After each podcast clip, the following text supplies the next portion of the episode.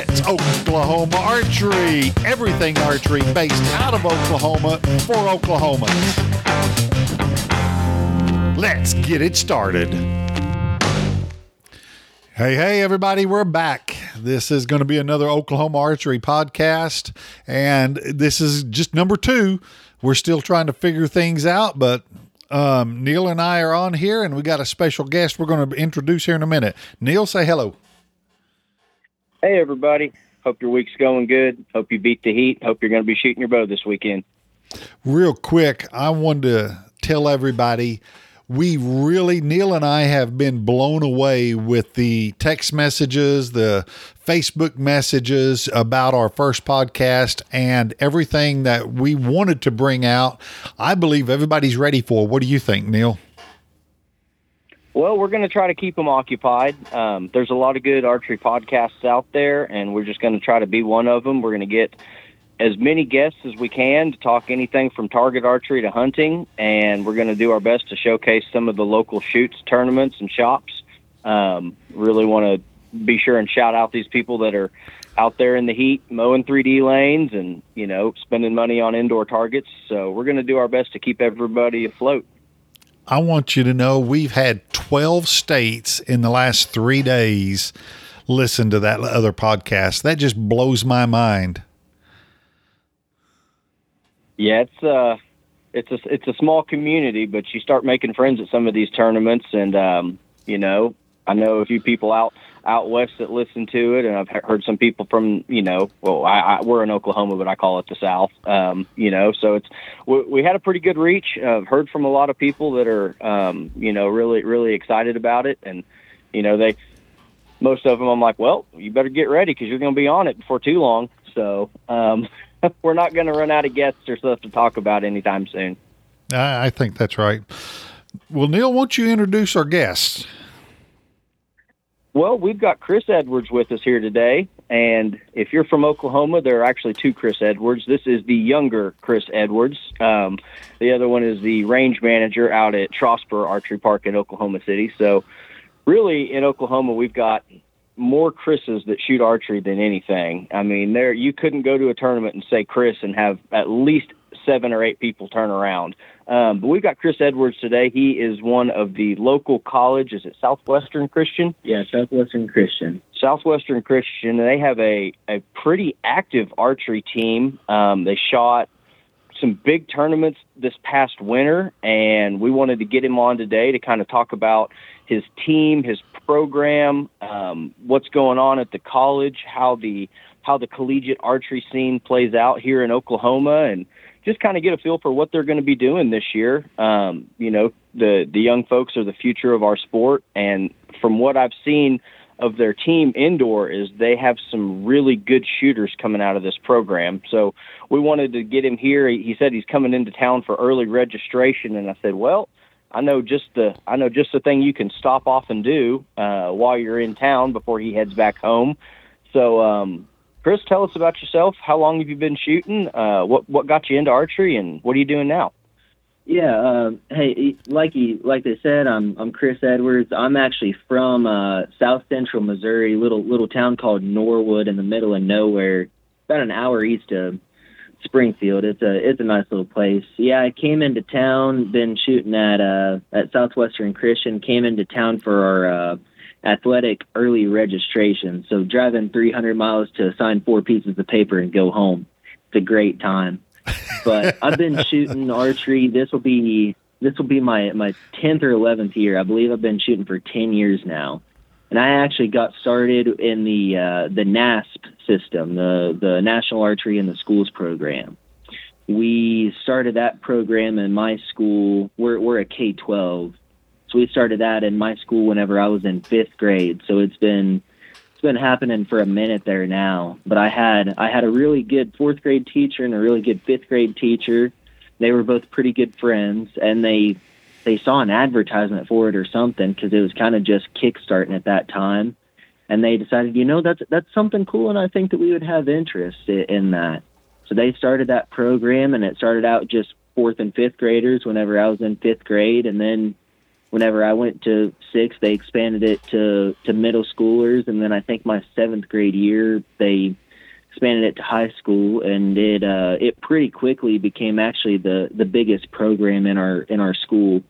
We graduate about 25 kids a year. Our our whole high school is 200 kids, pretty small country school, but we'll have at any time we'll have between 30 and 50 kids active in our archery program. So that's actually a pretty good chunk of our of our student body.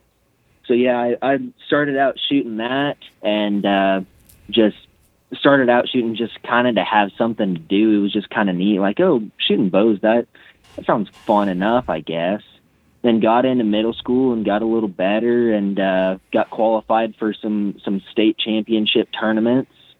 And then getting on, I think it was our eighth grade year as a team, we qualified for the national championships. And then going into freshman freshman year of high school, everyone started to to really get serious about it. We kind of we kind of learned what opportunities were there, what scholarships were there, and stuff. And that year we qualified for our first uh, world championship tournament. And in that we had some we had some pretty good success. I was really blessed to take fourth on the 3D stage there uh, my freshman year, and just since then there's really been a a fire ignite in me for uh, tournament archery. So that was a that was a really good place to start, and that's a that's a really good program.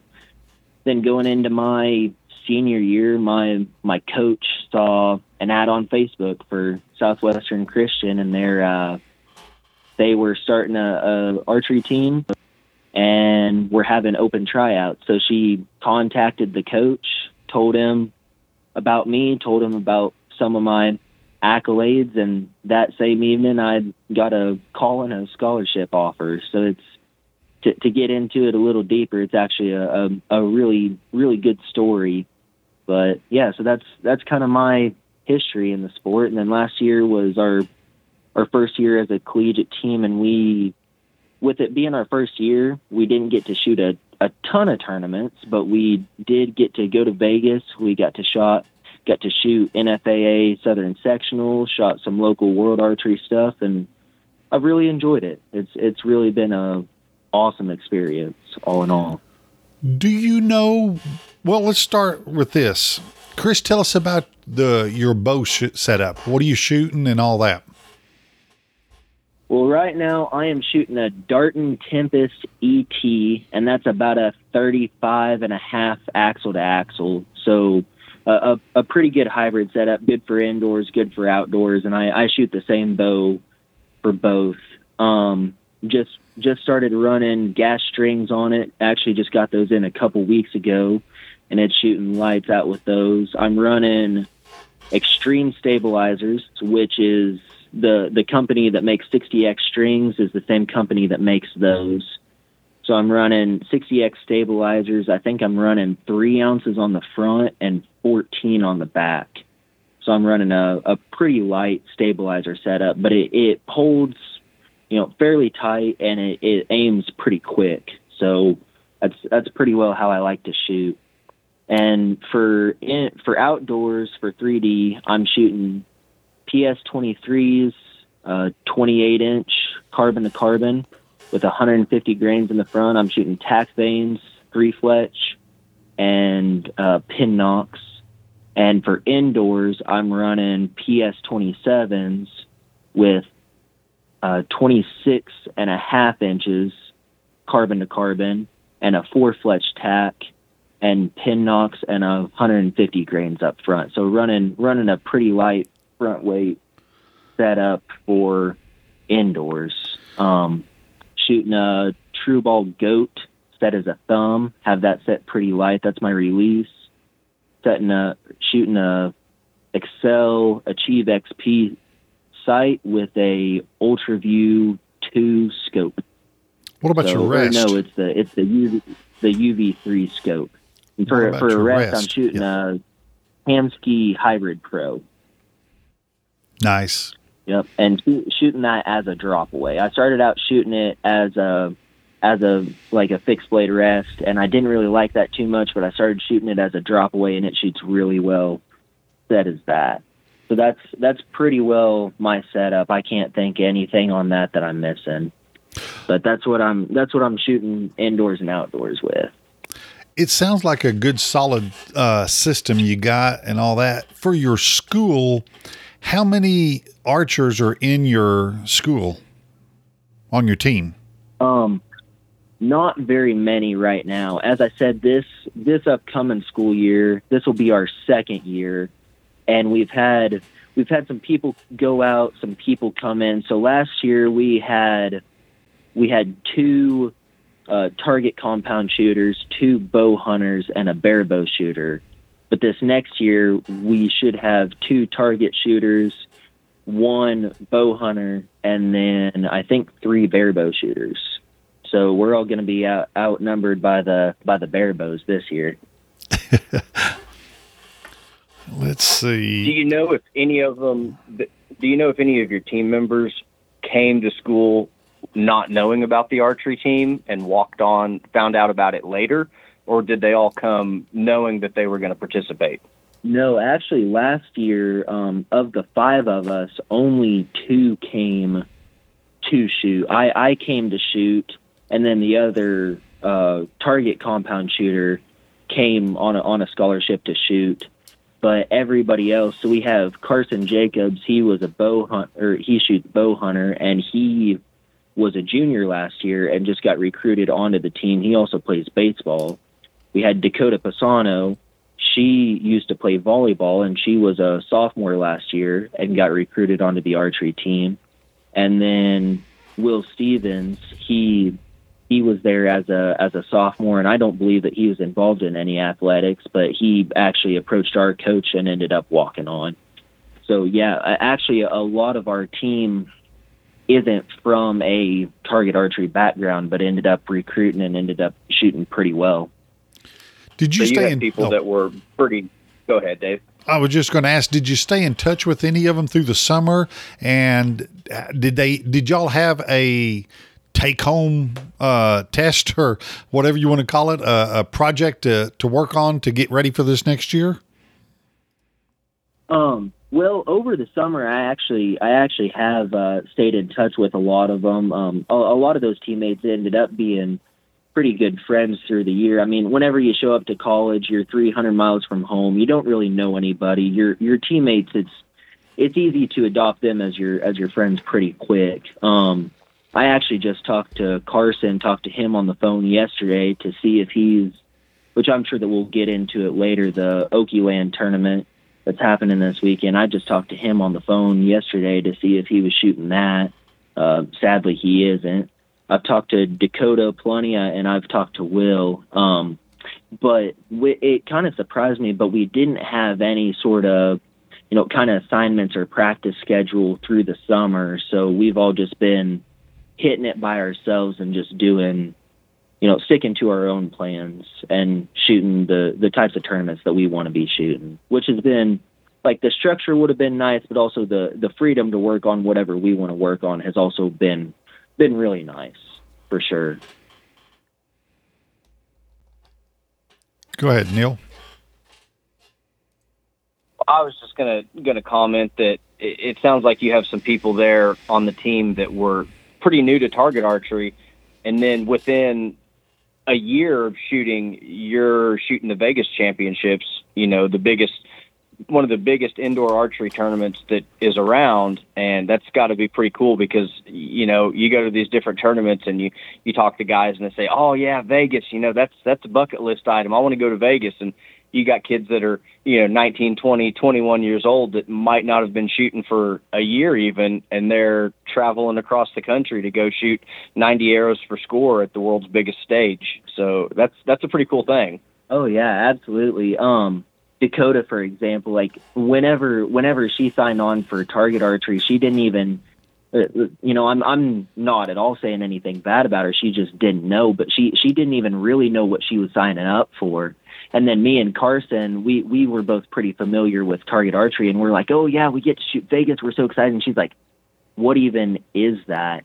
And uh, you know, I don't. I, I'm I'm gonna make I'm gonna kind of tell a story on her and kind of tell a story on Jessica too. And I I hope that neither of them listen to this and then want to kill me. But Dakota Dakota started out.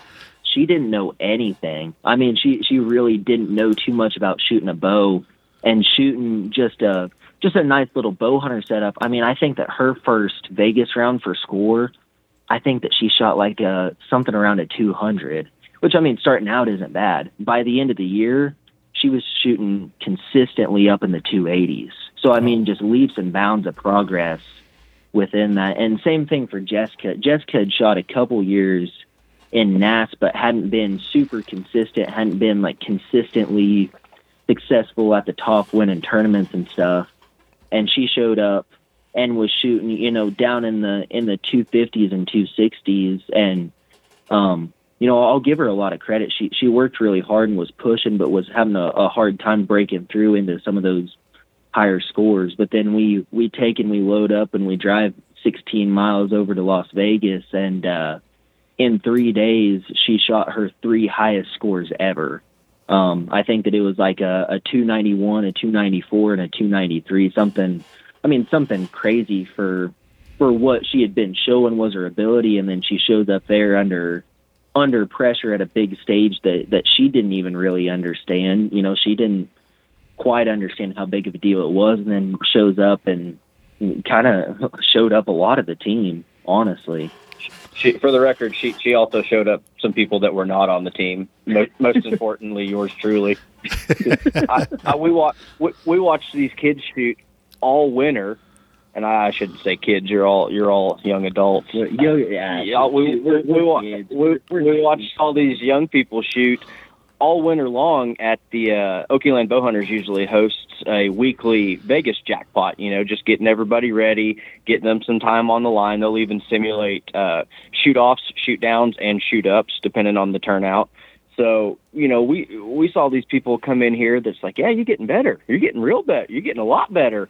And they go to Vegas and they're they're smoking stuff up in the low 90s, mid 90s, and it's like, talk about peaking at the right time. Yeah. You know, a lot of people go to Vegas and, you know, the nerves get to you and the travel and the humidity. You know, you go out there in that dry desert and that uh, casino full of 30 year old stale cigarette smoke. And the wheels kind of, the wheels can kind of fall off the bus real quick out there. And you see these kids just hammering middle. And it's, it's pretty cool that you could go to the biggest indoor tournament or one of the biggest at least. If it's not the biggest, I don't have the numbers in front of me, but just to shoot your three highest scores like it's you know oh yeah yeah it, I, I mean Jessica showed up and she was shooting crap. It was just Tuesday, you know. It just it didn't matter. It didn't matter where she was. She was just she was there, had her game face on, and she was shooting. And she was, I mean, she was sure proud of it. And crap, I don't blame her. I'd be I'd be proud of it too, setting three personal records in three days in qualification to Vegas. Yeah yeah, well, it was it was really impressive. We were all really proud. Well, let me ask you this: at the state you're at, and this is is this going to be your sophomore year, correct? Yes, sir. Yeah. Okay. Let's let's start off with uh, cutting out the sir part. We'll, we'll we'll clear the air on that right now. Uh huh or uh uh. We'll do just fine. all right. All right. okay. Uh, I'm sure you've been. well, I, I, I respect you for for even knowing to say that. So we'll just leave that at that. Um, I'm sure you've been following a lot of the other notes that's been going on in the USA Archery and all that. Have you been thinking in the back of your mind about the possible Olympics coming up in LA? Um, knowing that it's out there now, that's a that's a stretch goal, and but it's a goal. Oh yeah, I mean, absolutely. Whenever I saw that that announcement came out, I think last year during during indoor season, and I saw that, and I'm like, ooh, that's that's something there. Because I mean, don't don't get me wrong. At this point in time, I, I'm not a 30x shooter by any means, but you know, I, I have my days where I can I can kind of lay it down, and uh, seeing that, seeing that there would be you know six or seven years to prep for that before before they start tryouts and Olympic trials and all of that. Yeah, that's definitely that's something to shoot for. Which I I got to say, I, I can't say that I'm stoked that they're doing 18 meters for the Olympics, but I I understand why because that's the most accessible for the people. Um, but whenever you're shooting for something that big, that's definitely to make a, a, a game a lot more fun. Yeah, absolutely, absolutely. I'm that's something that's on the radar, which it'll take a lot of work. And now there's, I mean, thousands and thousands and thousands of people that have that in their mind. So nobody's a shoe in, and everybody's gonna have their gonna have to have their best day to make it. But that's that's definitely a goal to work towards. Absolutely.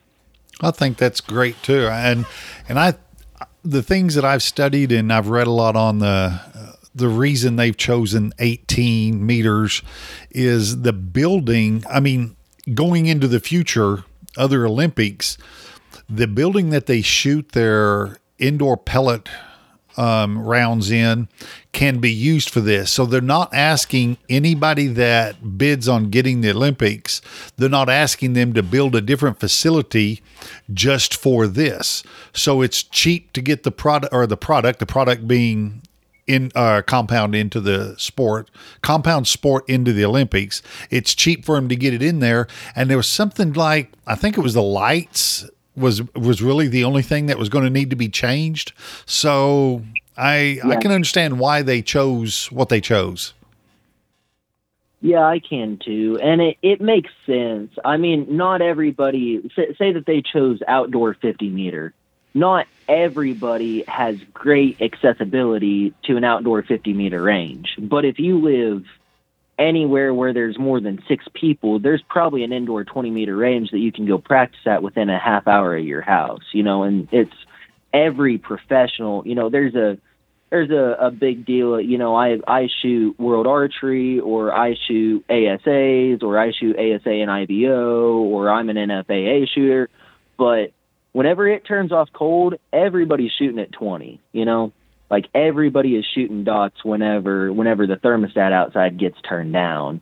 So I, I think that it makes sense and it makes it it makes it an even playing field for all of the compound archers. I mean, in the U.S. and everywhere else, obviously it affects the whole country. Also, I could see where it would be really hard to do outdoor 50 meters with it being with the Winter Olympics. I could see where it would be really hard to do any sort of extended range shooting in you know what, what when do they hold it in? January February? It'll be sometime when it's cold yeah. Yeah. So they, and I think that the reason they did that was to try to not step on the recurve Olympics so much. And there's always it's always been a divisive topic in archery as to whether or not the compounds will get a seat at the table and I think to get a foot in the door this was a good compromise yeah, and I I think I was actually at work. I was listening to a competition archery media podcast, and they they started talking about uh, the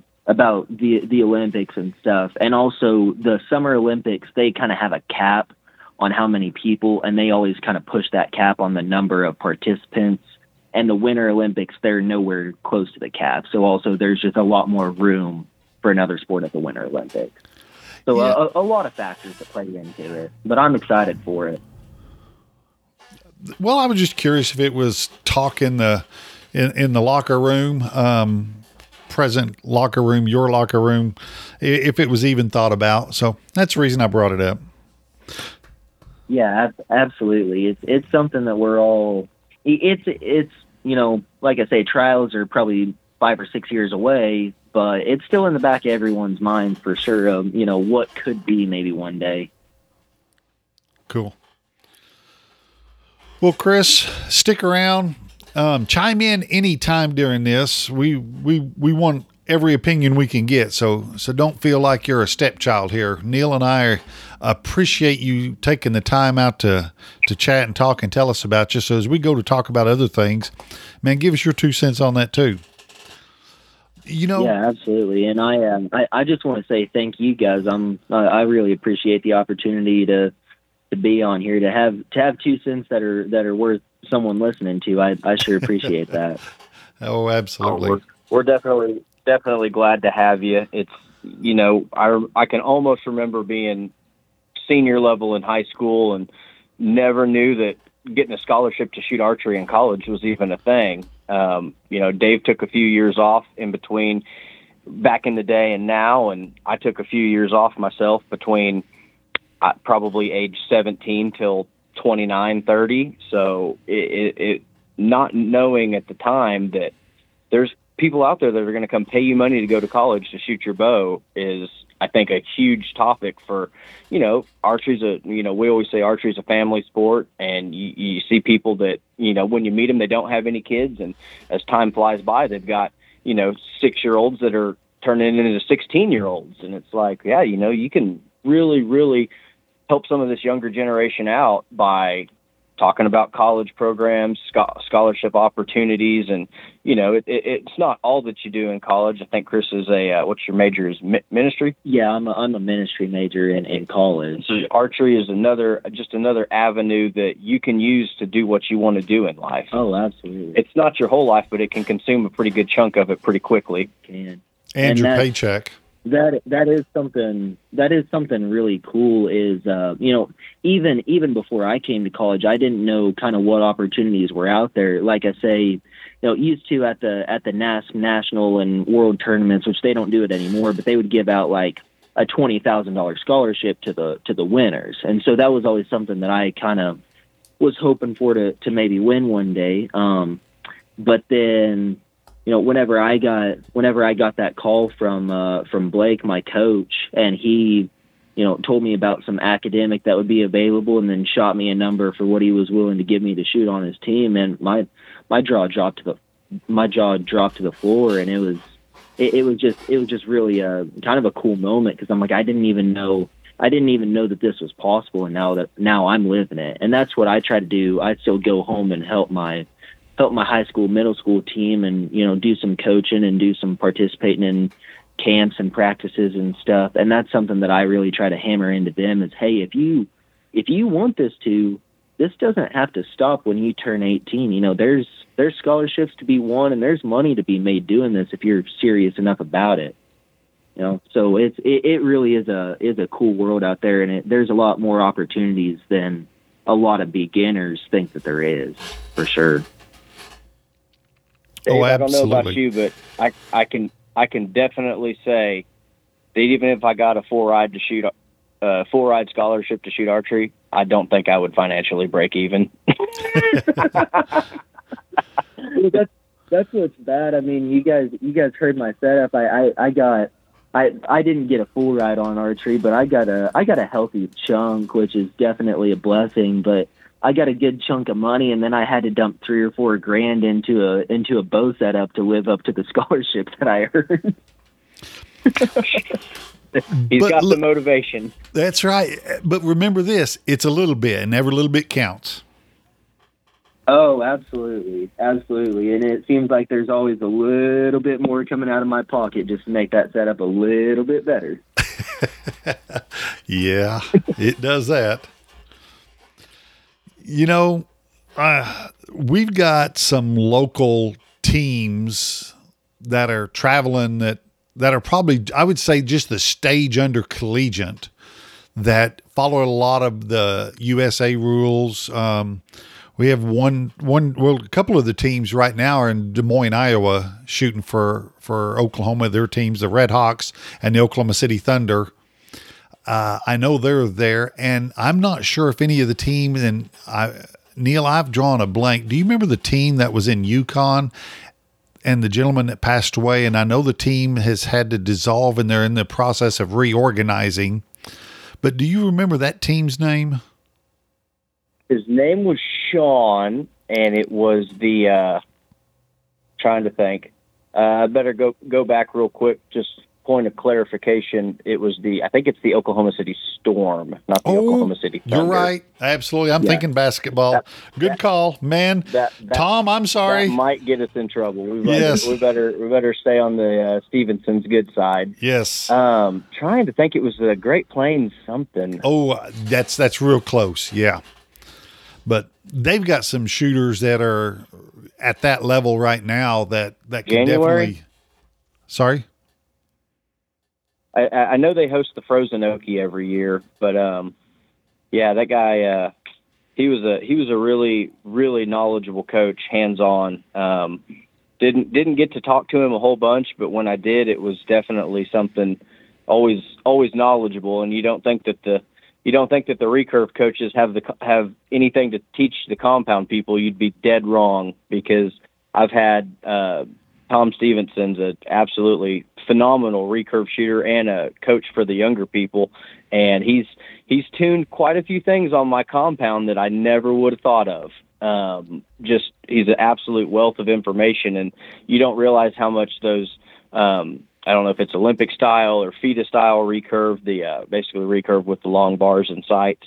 Um, how much of that translates to the compound game? But they are a uh, they are very very knowledgeable in archery um, stuff that's really taken my game to the next level a time or two.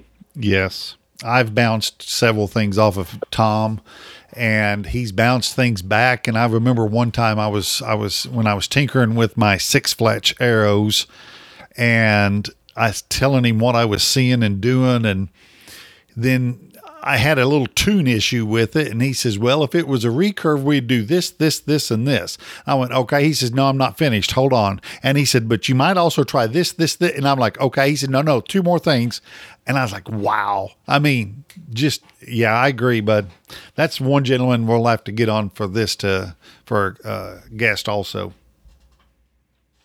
Yeah, we'll definitely have to twist Tom's arm into it. Um, so they have I mean, I saw a picture of them on Facebook. They have to have at least a dozen kids up there in in Iowa at the uh, is it the JOAD Nationals, Outdoor Nationals this week? Yeah, weekend. Yeah, it's JOAD Nationals that's taking place in conjunction, I think, with USA Archery Nationals. Gotcha, gotcha. And I know the Goodwins took a team up there as well. So we've got uh, quite a few very heavily involved youth teams in the Oklahoma City Metro, but I know a few of them personally are kids from up around the Tulsa area. So you've got kids coming 90 minutes to two hours from the corner of Oklahoma to participate on teams that are located in Oklahoma City. So, you know, these parents are out there driving, putting the miles in so their kids can pursue their passions. And that's, that's absolutely phenomenal. Yes. There's that one young lady I've, I've, I've shot beside her at Del City at that shop and yeah, she's on the Red Hawk team, and she's two hours from this area. Yep. Yes, that's uh, you're talking about Emily. She shoots uh, left-handed, shoots an orange Hoyt. For those of you yep, listening at that's home, right. And she will ap- she will mop the floor with you, and not it doesn't even look like she's trying hard to do it. Um, I think she was shooting Friday night and Saturday, and I said, "Man, I better shoot Saturday and Sunday just so she can only beat me once this weekend." um, that was a that was at the uh, Arrowhead Archery indoor southern was no southern sectionals was at Oakland. This must have been the state. I think this was um, an OSAA. Yeah, they, have got some. Yeah, they've got some. They've got some shooters, and I think they'd sent us. Um, I think they sent us an update from when they were up there and said that they are just finishing up qualification rounds today and that elimination rounds would be tomorrow. So they are right in the thick of competition right now. Um, I wish we had, if this was just a little bit later, we would probably have some score updates for, you know, everybody at home to kind of follow along, but I don't think they're quite finished up yet. No, I don't. I don't think so either. But we'll we'll have them shoot us something over so we can highlight the the young men and ladies um, on the next podcast. Yeah, it's definitely something that we want to keep an eye out on because you know these kids show up to a regular tournament and they're they're polished and good and their bows are tuned and they're just breaking clean shots like it's like they've been doing it for years and years. Oh yeah, it's, it's impressive. I mean, I'm shooting compound. I'll I'll go in there and uh, like I've I've seen them go into H and H a couple of times, and I I pull up in there to shoot, and shoot with with with recurves. I got 14 year olds shooting better than me. And It's like, man, I need to I need to get something done here. I need to step it up a little bit. Got a, a bunch of 14 year olds with Easton X10s just stacking them, and like, man, I can't I can't do that with my 27s. Dang. And you know, I'm kind of the same way, except for one thing. I look at it different. I I don't so say say, dang, they're beating me. I look at them as pure respect of how they their knowledge they have gained so quick in their time frame that they've been shooting and and just I just highly respect the way they shoot and how quick they've learned to shoot versus heck when it took when I shot 15 uh, years straight, I wasn't even at that level at, at that point. So yeah, I, I I take perspective in a different way. Yeah, and I I tell you, I think that a lot of it has to do with the, those recurve archers are incredibly disciplined in how they shoot. A, a, lot of compound archers come from a background of bow hunting, and then we we just kind of slowly buy better equipment and get better and learn a little something here and learn a little something there. But uh, especially those kids, like we're talking, you know, they drive ninety minutes or two hours because there's a good coach there. And they're they're coached with a lot of a lot of mental discipline and a lot of shot process discipline, and that's something that I've experienced uh, a little bit of that really helped me whenever whenever I was younger. And I still I still get some coaching from her every now and then. And I'm you know I'm proud to call her my friend but uh Joella Bates she's a 14 time world champion and she's won world championships with compound recurve and bear barebow and like like stick bow um, wow she's won world championships and in all four of those respects but she's a she's a level four world archery coach, and so she has taught me more about appropriate shot process and mental process. And whenever I come to her with a problem, I still call her every now and then, like, "Hey, I have this going on," and her question is always, "Well, you know." Are you are you reflecting on your on your shots? Are you going through every step of your process? Are you skipping,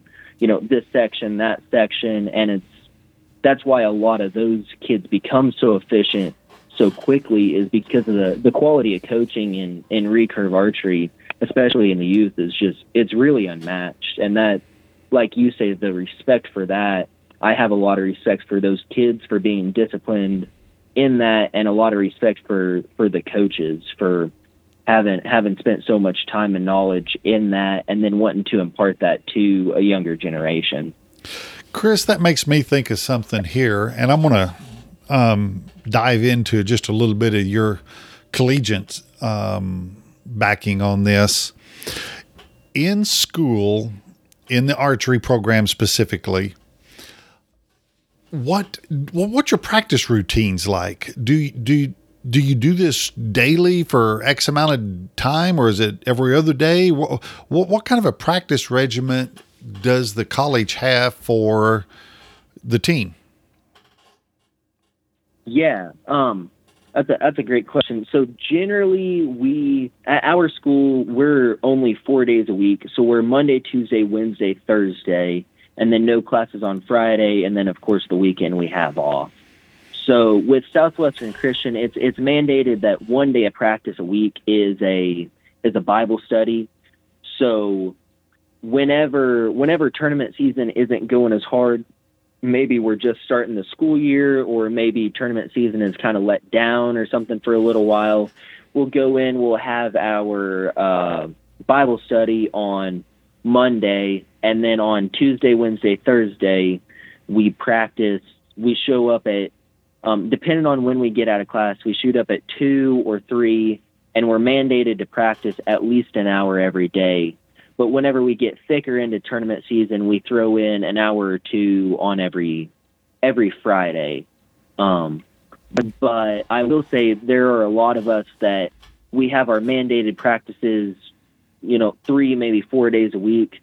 But it's not rare at all for all of us to go in, you know, without our coach maybe in the morning before before we go to lunch and then lunch to afternoon classes to practice or maybe on fridays we all just meet up go to practice together shoot saturdays um, uh, like neil was saying oakeyland has their jackpots all winter long so a lot of the team shows up at jackpots and um, honestly, I have to say I'm really proud of my team because we go above and beyond what's what's mandated, and there's a there's a lot of kids there that are just willing to put in extra work beyond even what the coach expects from us. So it's it's really cool to be in a group of kids that are that are hungry and want to do better, and that you know I'm pushing them to do better, they're pushing me to do better. So it's it's really cool. I, I was just curious, and I didn't know if it was set up. Oh, and, and I would say, like some of the different collegiate baseball, softball, if there was like X amount of time a day went to a gym, X amount went to uh, the actual sport, uh, standing and shooting. Um, you know what I'm saying? So I, I, I was just curious a little bit about Yeah. that. Yeah. Well, well, something that I should add, which as the year went on, um, this was something that didn't happen as much as an organized team, but we started out the year with 5 a.m. workouts. So we are, since we're the newest sport and archery isn't just, I mean, everybody listening knows that archery is never going to take precedence over baseball or basketball. It's just, it's just not that kind of spectator sport that uh, attracts the millions but we so we would go in for 5 a.m. workouts and we would lift or do calisthenics or, or something along those lines. Maybe do some running for an hour before uh, before baseball or basketball would take the gym. And so we we would work out three to four mornings a week and then shoot four days a week. And then our, our team workouts kind of subsided, but like I say, our my my friend group that I had last year was pretty well my team. So once that stopped happening in the mornings, we would still we would all just take an hour or two every afternoon and we would go and lift or run or do, do something just just to build up some of that shooting strength. Okay. I was just curious. Well, let's talk a little bit about the, the biggest news in the archery business right now. The, I'm sure Neil knows what I'm going to bring up. What do you think it would be? Oh, probably one of those Hoyt shooters taking over a uh, company making precision arrow points and different weights for your your individuals out there that like to tinker with point weight in the arrows. I bet that'd be pretty exciting if a fellow was so inclined. Yeah, was you insinuating that I like to tinker? I've seen you tinker a little bit. oh, I don't know what you're talking about. Dave never tinkers. No. Shoot. I can go over my definitely bow setup The guy to that whenever I'm short on stuff, that I'm like, "Hey, you have any of these?" And he's like, "Yeah, I have 14 in my truck right now." yeah. Here, that- Dave, Dave, Dave, Dave's, Dave's quote is, "Here, take these and try them out. I don't want them back." yeah, yeah, I've I've gotten that a time or two, and I tell you what, that one saved my butt a time or two. That that statement there. Yeah. I I I've tinkered just since you was over at my shop, Neil. So hey, let's leave it at that. Um, but yeah, the the big thing was Jesse Broadwater and his wife um, buying competition archery products. I think that's great. Um, I, I did get to listen to the Bow Junkie um, podcast on that and extremely informative and and a lot of the whys and how comes they he him and his wife wanted it. I thought that was really intuitive on their part thinking further down the road. Yeah, that's definitely something where you, you get into archery and you get to that level of success. It's like, okay, what is what's what's my next move? What's going to keep me busy the rest of the time? Because you you know they're putting the time in behind the bow, and you know the the dude's arrow count has to be astronomical, but still a lot of time to fill up in the day. Yeah. There's no doubt about that. So I wish him and his uh, his wife the best and I, I can tell you right now that's what I got in my my arrows right now the the 105 grain tips. 105 grain, Yep, and you're shooting those out of your gold tip triple X's. that is correct. Well, let's let's There do that. What- Why, why don't you go over your setup? That's something we've not talked about. Is our setups? Um, we've got another Oh, guys 25 minutes. Talk, to- talk about your setup. Ne- Yeah, Neil, so let's let's start let's with see. one, Everybody then we'll go to the next one.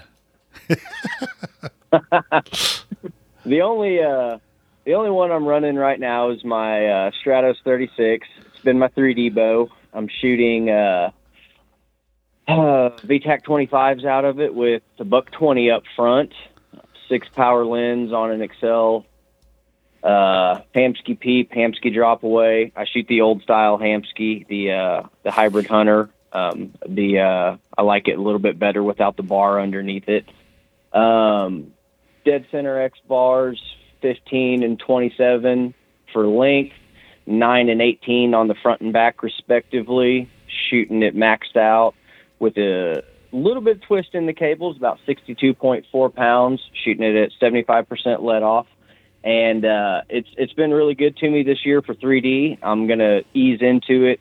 Probably gonna shoot my other 36 for indoor out of the gate just to see. Um, I've set my 40 up for field. A lot of the same stabilizers and scope combos and everything like that. A um, little bit of difference in the peep sight, but yeah, shooting the shooting the Stratos with the HBT. Um, they're all 75 percent. Um, 28 inch draw. I usually like to shoot them pretty close to maxed out as far as the weight goes, um, just depending on what the arrow likes.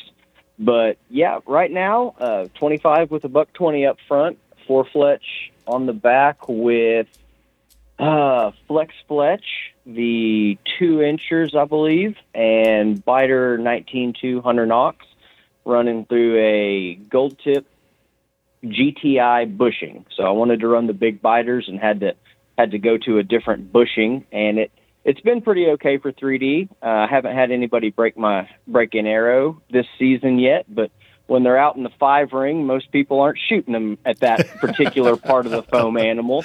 So they've been pretty safe so far. Um, my indoor arrows last year, I shot VTAC 27s with I think either 250 or 300 in the front. Um, didn't have a great indoor year, so I think I'm going to try them a little bit lighter, probably with probably start at 150 in the tip and kind of go up from there. I've got a I've got a big bag of the screw-in adjustable weight points, Yeah, so I'll be do. able to kind of tinker with that a little bit. Um, really, just trying to trying to work on breaking middle because I think there's a lot of people that look at the pros and the way they tinker and the way they methodically go through different arrow and point weight combinations is all dependent on breaking clean shots. And for your average, you know, working nine to five guys, that's not something that's a given. And I think that's something that a lot of people, you know, when you find an arrow combination that your bow likes and it works for your style of shooting, it, there might be a method to it or it might be purely coincidental, but don't forget to give yourself credit because you're the one that's doing 99.9% of the work. If you can't break it in the middle, no arrow is going to save you. So I think there's a lot of people that can, you know, you're striving for uh, more forgiveness or more speed or whatever your setup dictates at the time. Um, and you might find something that's just a little bit better, that lands a little better. Um, I think why I'm liking my my lightweight 3D arrows right now for indoor is because I'm shooting a hinge and it's moving in the middle, and when it breaks, it breaks. I'm finding that as long as I'm staring at the middle, that last split second is doing me pretty good if my form stays like it should be. The arrow's gone faster. It's a little bit more forgiving. And that kind of goes against conventionally what I'd always heard is for indoor, you want those big, heavy, slow ones because they're going to be, you know, some people find them more forgiving. I've seen, you know, Jesse Broadwater shooting huge, huge tip weights on uncut aluminum 27s, you know, for Vegas. And I bet he could shoot just about any arrow and land it in the middle, but that's what he's going to go shoot his tournaments with. So there's got to be something to it.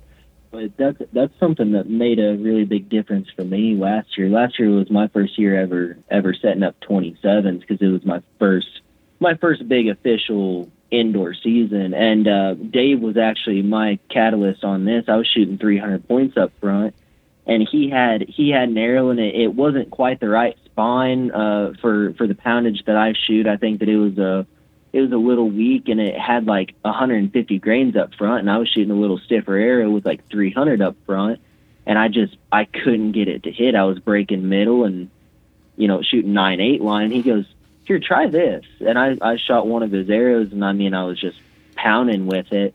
And he's like, you know, sometimes more point weight for indoors. That might be what you hear, but that's not always better. And that's that's what had me changed over to 150 grains last year. And those arrows were they were good and forgiving. And as like you say, as long as my form was good, as long as I was breaking clean shots, they were pounding. Yeah. Absolutely. Chris, we never did ask you, what's your draw length? Oh, I, I'm drawing. I'm right under 28. I'm probably 27 and uh, 27 and seven eighths, maybe a, a little longer. And I, I play with that just to just to kind of see what's more comfortable. But I'm right around that that 27 and and seven eighths uh, draw length. I'm I'm shooting also something else that I forgot to go over. I'm shooting my I'm shooting my Tempest at 59 and a half pounds right now. So I'm I'm just under that that 60 threshold for any world archery indoor tournaments. So yeah. So you don't have to do last minute tuning when you go show up. Yeah, I, w- I would just soon not have to break out the wrenches whenever they pull out the bow scales. That's that's a little more stress than I can handle. That's for sure. Neil, the only thing you didn't mention, and I just want everyone to know, that was a Hoyt, correct? I mean, just got to ask. I, I, I do I do prefer the Hoyts. Uh, pretty much a lifelong a lifelong affliction. We've not found a cure for it yet. Um, medical doctors are stumped as far as the cause, but uh, you know we should really have an awareness month for it. How many do you presently own, Hoyts? Presently in my home. No, no, own, own. That's everywhere yeah, that we, is we out there. We didn't talk about any new house. Just where where are they anywhere? I've got a few for sale at Oakeyland Bow Hunters on the used rack. I think there's two or three left down there. And my dad's shooting two or three of my old bows. Uh, he's shooting my 2007 Vantage X7. He's shooting one of my 2014 Pro Comp Elite XLs that has had uh, SVX cams Frankensteined onto it.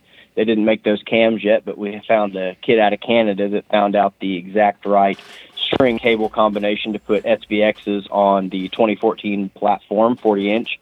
Uh, a couple of old Ultra Techs laying around, uh, and uh, it's like three, I think three Protecs, uh, one 2000 and two XT 3000 limbs. So I do have I do have a few bows laying around. If anybody out there has a kid that needs one to get started on, um, only one of them sentimental. I bought one when I was 15 years old off a local guy named Brad Thompson. Um, he's passed away in the last couple of years, but he was a great dude. I knew him my whole life, and he won in must have been 99 or 2000. He won nationals and worlds with this blue, electric blue, fade to black uh, Protec XT 3000.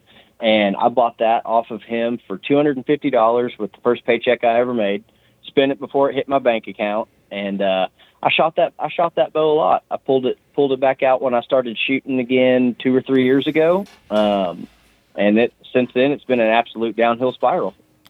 Nice. That's like last year. It was indoor season, and this guy I I'd seen him in with a with a uh, Stratos 40, and then I'd seen him with a Stratos 36, and he had been tinkering with both of those. And then he comes in with an old Hoyt bow that I don't even know if I had ever heard of. Is like, oh yeah, I'm setting this one up for tack. I can't, I can't bounce either of those Stratoses around the mountain. I just started to think like, how many do you own? this is also the same guy that I've heard say, yeah, I'd rather just go ahead and uh, and go to the thrift store to buy my tennis shoes. That way, I can send more of my paycheck to uh, to an archery shop. yeah, that that's that's pretty much my mo. And for the record, I did take a Stratos to the tack. Oh, did you really? I, really, I did it. you, you told me that you weren't going to. Six powered lens, clarifier, semi short stabilizers. Uh, what was that one you? Uh, I borrowed one from Dave that was like an 18 inch front bar and a 14 inch back bar loaded up. We drug that thing up and down the mountain. I bet that was a good time. Yeah, we'll get into that in another episode. Dave, what are you uh, what are you shooting over there? Well, I am a lifelong PSE guy, and everybody knows that. But, yeah, there's a but.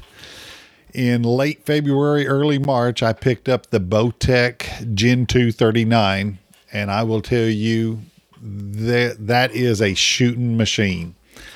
Uh, my complete setup on that is, and now, guys, don't don't laugh at me, you two. Um, Neil knows my setup pretty well, but I shoot 48 pounds. Um, got a 30, I, and I've got this down to a 33 inch draw.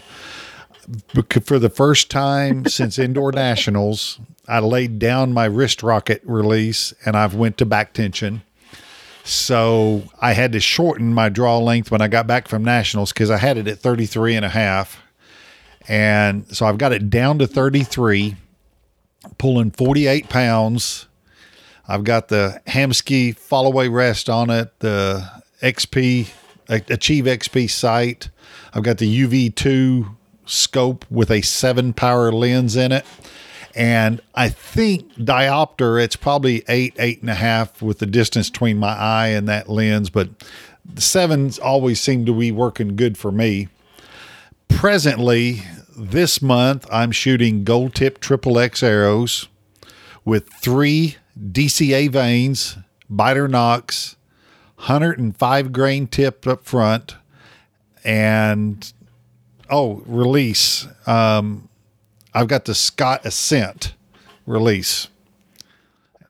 Hey, and I, I want to make a point real quick for everyone listening. If that tells you anything about how much uh, tinkering Dave does, notice he said, presently this month, I'm shooting.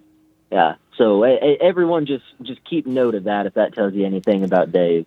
Well, that's because I just this year I've went from aluminums, VTEC 27s, um, Super Drive 27s, and these gold tips, and I got it in my head, and I, I know the light pounds that I shoot, the long draw, and the stiff arrows for indoors. I wanted to get as stiff as I could, so I wanted them to straighten out as fast as they can before as quick out of the bow as I could. And I've tested that. And that's the one thing I might make a change, but I'm going to test it. I've got notes and notes and notes on tests that I do. So I started out with these gold tips with I think 150. I tried 120 and I'm presently at 105. I, I don't plan on going any lighter, but I'm presently at 105, and they straighten out at about three and three quarters to four feet. Sorry, four yards in front of the bow, and they're shooting shooting straight at that point right there. Do you uh, do you figure out through paper Yeah, how long it takes it to correct? That's correct. Any, That's- is that the starting point for you on an arrow? No, I I don't shoot through paper. The only time I shoot through paper is like on this test. That's how I can tell where they straighten out at. Is I've got to shoot through paper to see it, because you know your eye visually you can't t- tell that. So I shoot through paper at different yardages to do it. And the VTECs actually were the best at that point. They they were at five yards. The super drives were at seven the aluminums, if I'm not mistaken, was seven and a half to eight. And I played with tips on them from 325, 3, 250, two and a quarter, 175, 150s. Um, so I played with all different kinds of tips on the aluminums. But as far as shooting and setting up my bow, all I do is I just bare shaft. I don't do any paper tuning. There you go. For those of you at home, when I met Dave, he was the only person I'd ever seen that had a six fletch arrow and was absolutely hammering middle with it. And if you think it's hard to glue six vanes on, it's even harder to strip six vanes off because you better believe he's changed it probably within the week. So it is very difficult to keep up with the tinkering and the tunings of Mr. Bosca. Well, We're not supposed to. I don't know whether to say thank you or not, but there's a Well, rhyme for gotta- my reasons. You got to try it all to have. You got to try it all to have the confidence behind the bow because you know you're out there. Obviously, when you're at full draw, the last thing you want to be thinking is, "I hope I don't miss." And when that thing goes off, it's you know you're thinking middle, you're staring middle, you're hoping and praying middle, and you know sometimes it lands, sometimes it doesn't. But at least you've been through every technical aspect of arrow building and shot manufacturing that you could, you know, done everything I can do. Push and pull and stare at the middle. Absolutely, and the one thing that everybody tricks or trigger out right now with me is is my dot aperture in my scope. Um, that's that's what got has everybody when they look at my rig and they look at that and go, "What?" You know what I'm talking about, Neil. I don't shoot any dot in my scope. I just literally house the the, the target within the the scope, and I just look at the center, and it just centers itself. I don't I don't shoot a dot. I don't shoot a nut pin. I don't shoot nothing. I just shoot a piece of glass. That's it. Today, um, before all the heat set in, and go ahead. I, I say we, we probably should apologize on air to everyone we've tricked into saying he's got a dot, but it's in it's it's it's a piece of ink on a toothpick inside his clarifier. And we've watched people at the range turn his bow upside down and try to look through this glass because when your draw link's 33 and a half, they can't pull it back and see it. So I've watched people turn his bow over trying to find a dot of ink on a clarifier yeah. that it, just with the straightest face you've ever seen. He goes, oh, I got a dot, but it's in the clarifier. I use that to center. and I, I just, yeah. I think that might, I think that might have been wrong of us. I'm not sure how I feel about it. Yeah, but we got a laugh out of it, and we're still talking about it. yeah, it's it's definitely fun to fun to watch people look at his uh, scope setup and not quite figure out where it is. But if you look at the paper and where the arrows are, if it works, it works. Yeah, before it got too hot today, I think I texted you and told you I had a good day going today. Um, I got to shoot six ends before it got 100 degrees out here in my warehouse, and I dropped one.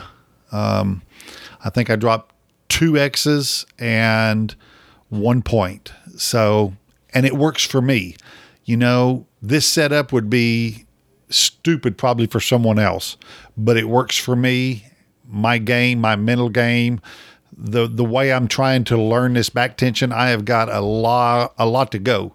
Um, man, I love my wrist rocket. Oh my gosh, you I shot the very very same release for like 15 years, and to change that was was huge for me.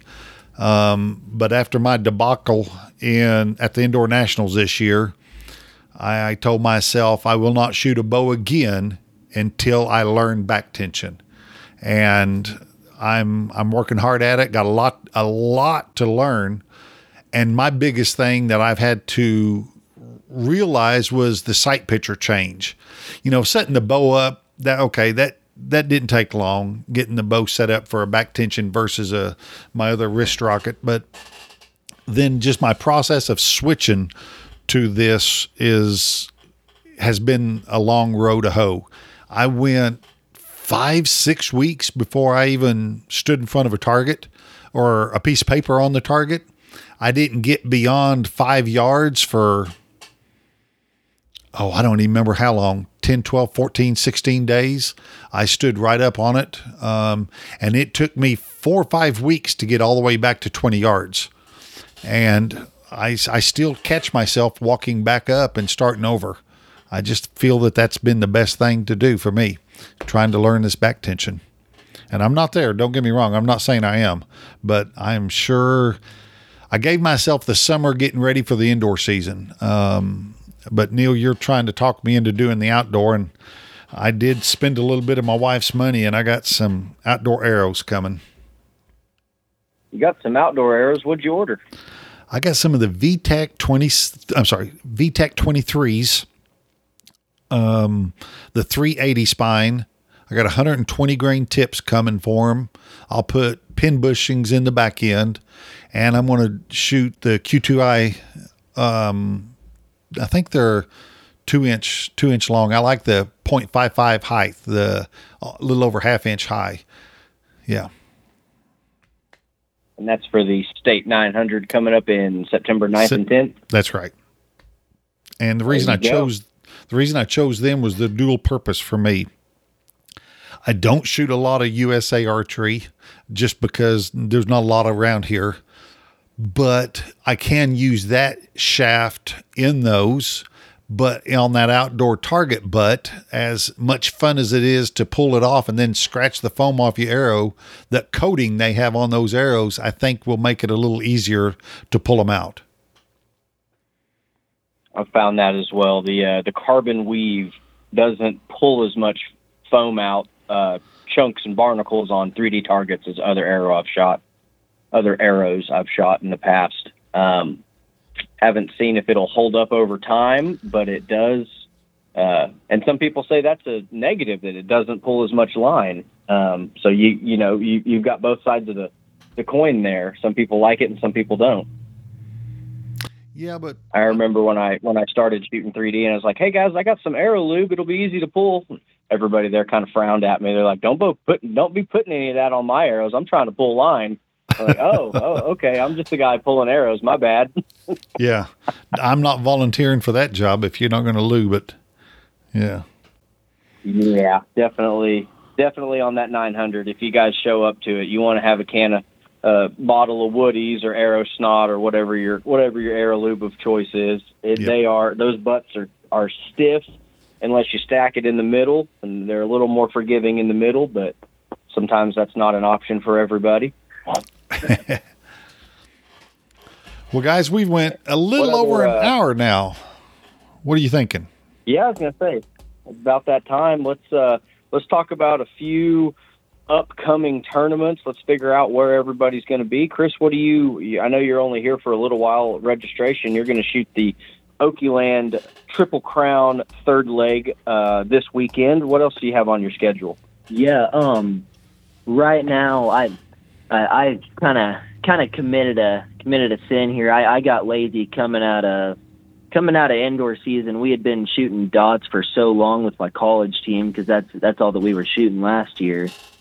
So I, I got pretty lazy and didn't shoot a whole lot through the first half of the summer. But I shot a uh, I shot a Missouri qualification ASA last week. I'm shooting uh, decided to stay a, a couple days to be able to to shoot this to shoot this uh, third leg of the Triple Crown here at Okie Land tomorrow. Haven't decided if I'm shooting it tomorrow or Sunday, but I'm shooting it sometime this weekend. There's a uh, there's a 3D I've been looking at, maybe shooting on my way back home outside of Tulsa on Sunday. But as far as that goes, the the Missouri Summer ASA uh, kind of state qualification tour is, is winding down. Our state championship is actually tomorrow. So, and I, I didn't even get qualified to be able to shoot that. So, for a while, my, my tournament schedule is, is looking pretty dormant until fall comes. And I am doing my darndest to talk my coach into getting us over to, uh, I believe, Louisiana don't don't quote me on that, but I believe Louisiana for collegiate 3D nationals on in October. About as late as you can be shooting 3D anywhere, and that's that's my favorite game. So I'm hoping that he can get us over there. We just have an issue with with practice space at the university. We have to go to local ranges. So he said that he'll try and figure something out, but hopefully that's what I'm getting into before before indoor starts, and it'll be a loaded indoor season. But I, I don't know if y'all are ready to to get into that yet. But for, for the time being, just a, a couple 3ds coming up, and then maybe a little bit of time off. Well, I'm in for indoor. I say Dave and I Dave and I have officially declared as of this past Monday, it is officially indoor season.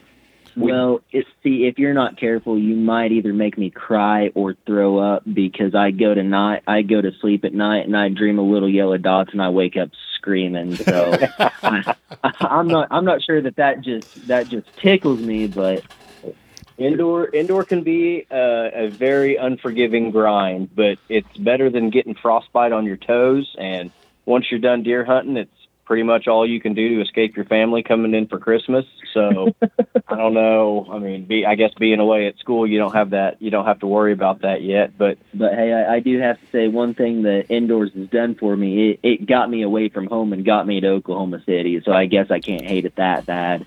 Um, for our upcoming indoor season, we're gonna shoot. So last last year we shot Vegas, and that was a lot of fun. But we're we're not gonna do that this year. So we're gonna shoot the uh, the This Ain't Vegas tournament. Um, pending that they still have that at Okie Land this year. Um, have you heard if they're still if with with uh with that dying, are they still going to have the frozen okie this year? I have not heard yet. We will. We'll have to get. We'll circle back to that and get an update. It, it's pretty. It's got a good turnout, so I don't see why they wouldn't. But the uh, the individual that was putting it on did did pass away, so there's certain sanctions they have to have to get a U.S. archery tournament. I'm sure they there's a possibility of it.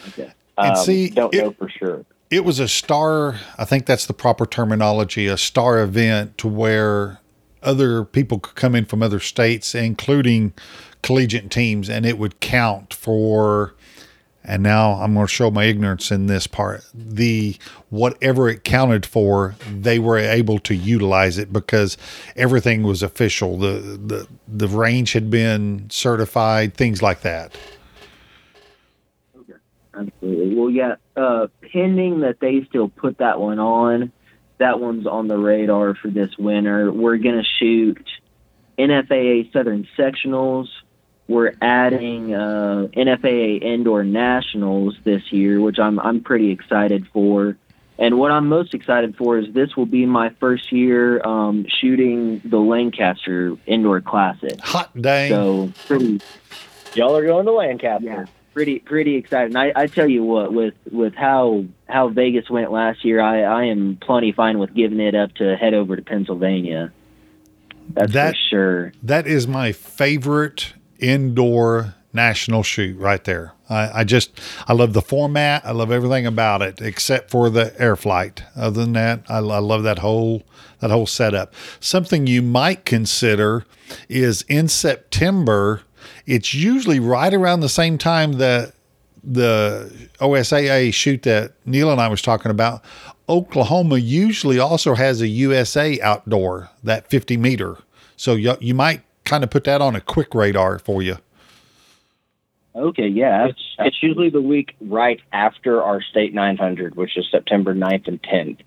So that one's that one's coming up pretty quick and I'm trying to get my goal for this year at the state 900 is not anything to do with how I score my arrows. I want to get 10 people that have not shot a 900 round before in their life to go try this out because it's 60, 50, 40 yards, five ends, six arrows each for 90 arrows total. And it's out in the wind and the sun at a, I mean, you stick your arms out side by side. That's the size of the target.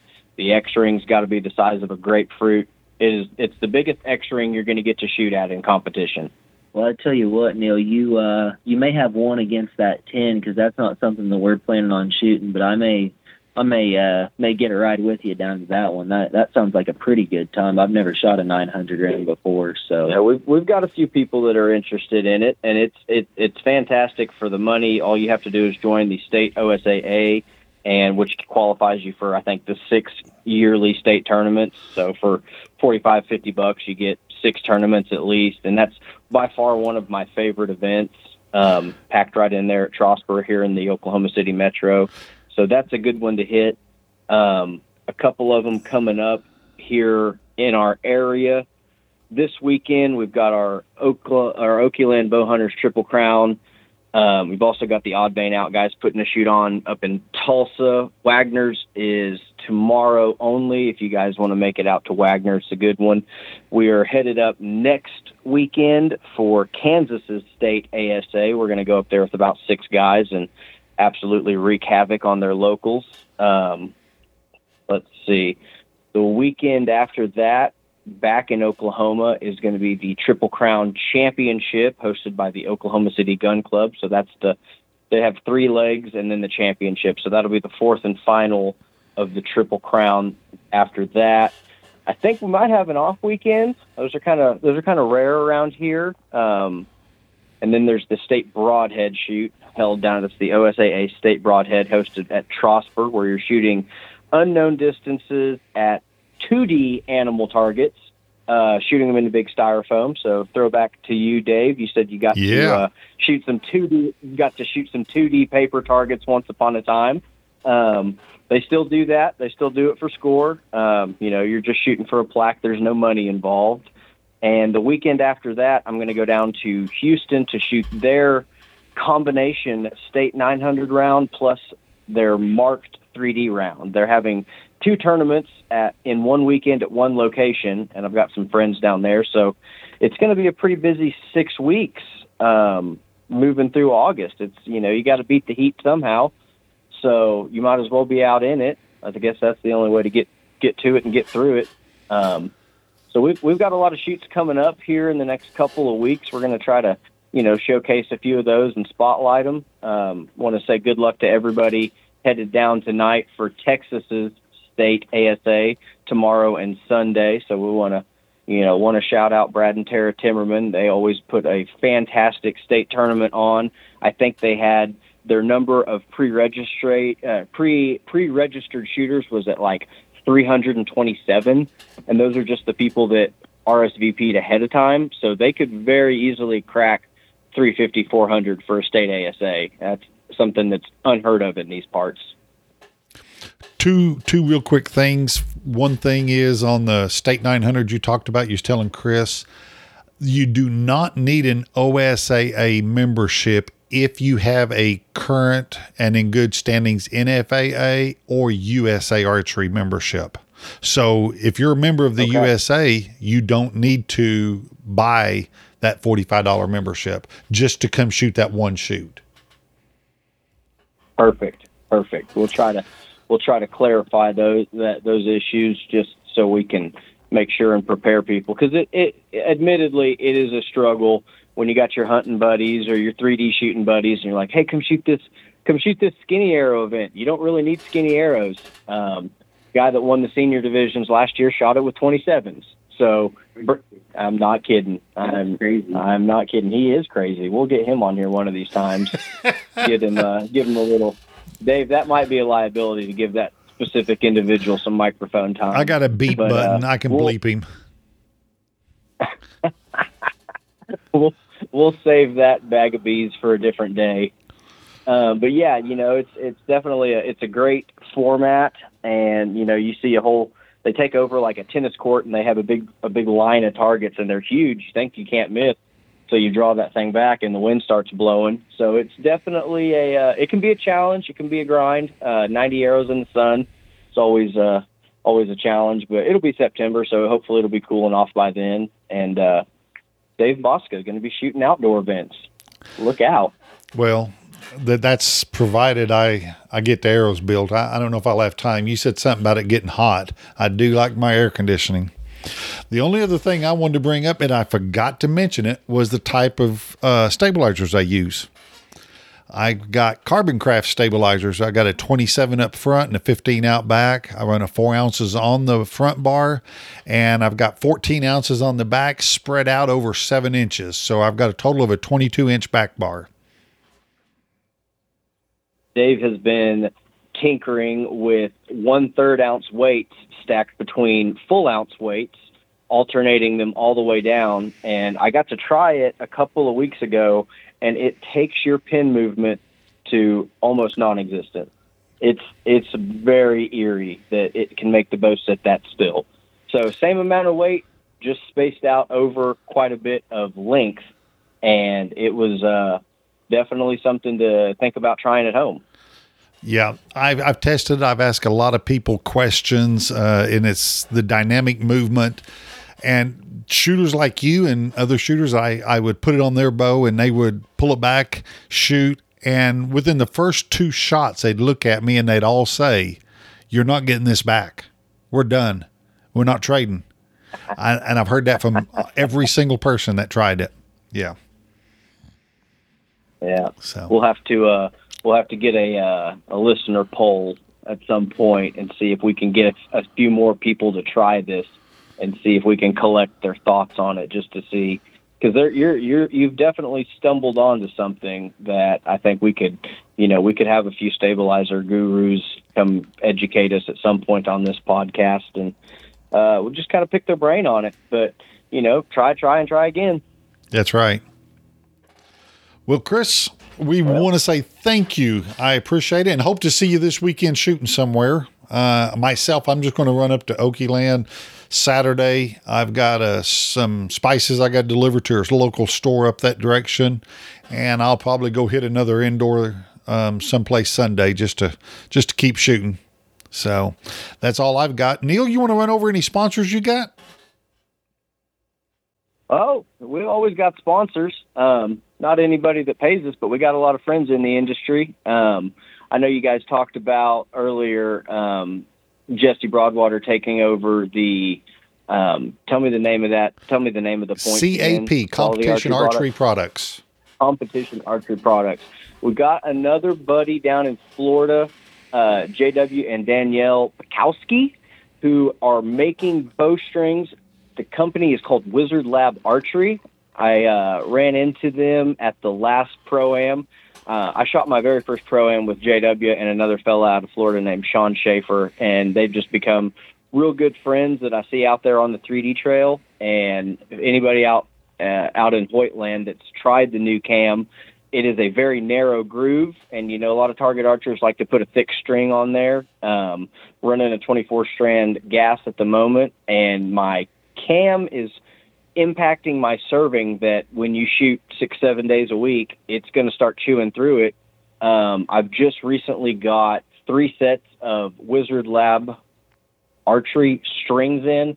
I'm going to be putting those on my bow. I think I'm going to put it on the indoor bow first just because I have time to kind of set that one up and I don't want to tear my 3D bow down right now.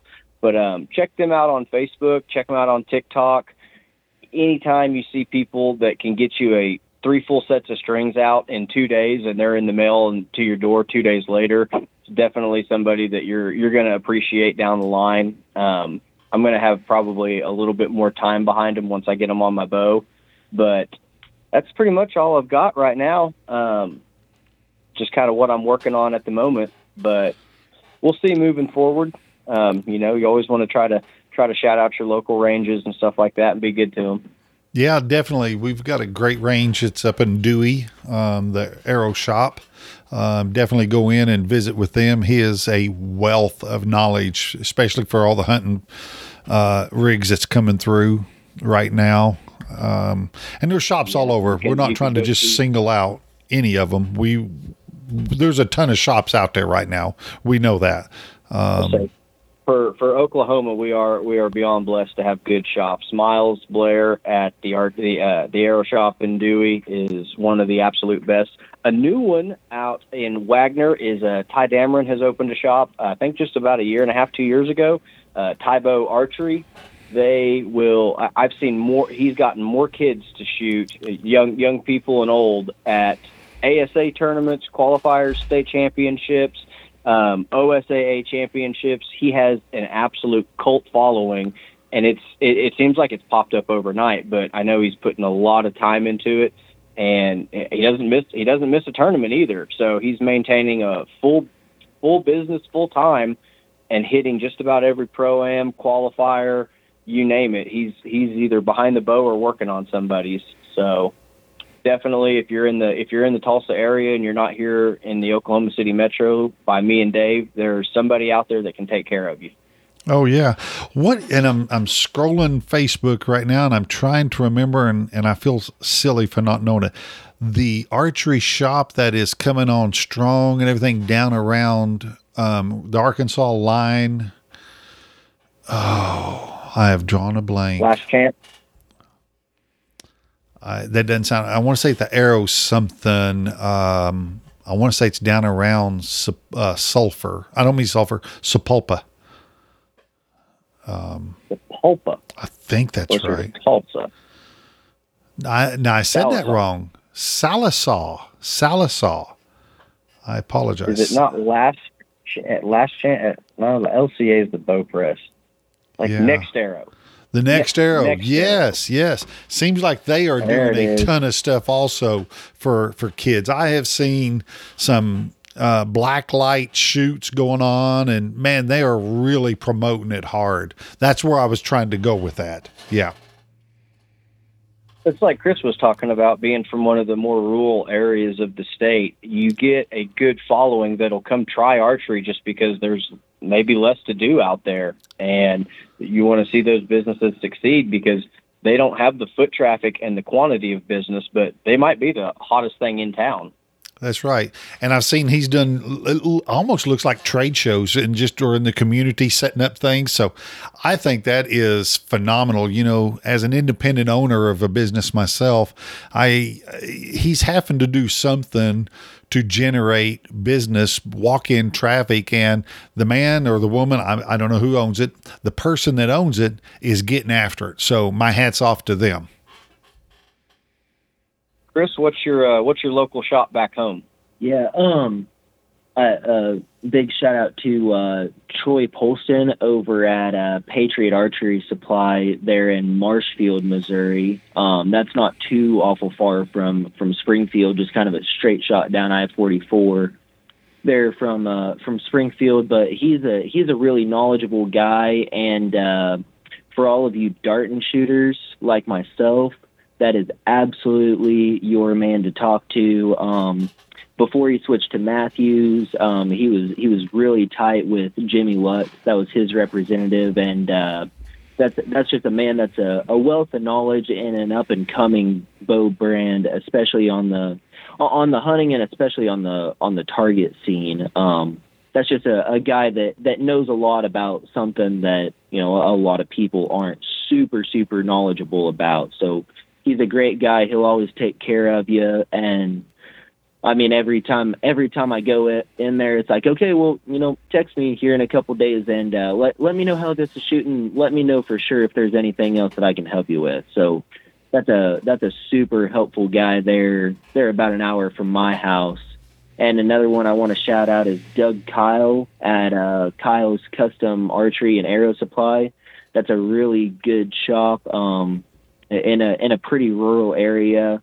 It's shoot, I don't even know what what town it's close to. It's it's kind of out in the middle of nowhere, but he always he always puts on a couple really good 3D shoots every year. So definitely an, another guy that's really interested in giving back to the archery community. So those are those are my two to to mention pretty pretty close to where I'm at. Cool. To have good shop. Absolutely. All right. Dave, you want to send us off? You betcha. Want everyone to know that we are waiting. We're in that waiting period for approval from a lot of the different podcast hosters, the Apple Play, the Stitcher, the all those. But we have put in for this prop bod prop. Blah, I'll get it out in a couple hours. This podcast to be sent through them. So presently, we're still we're, we're actually already on Google, but the other ones are are still pending. So just make sure you like this podcast on the page that we put this up, so you'll know when more comes out. And eventually, we will get on everything else once it gets out there.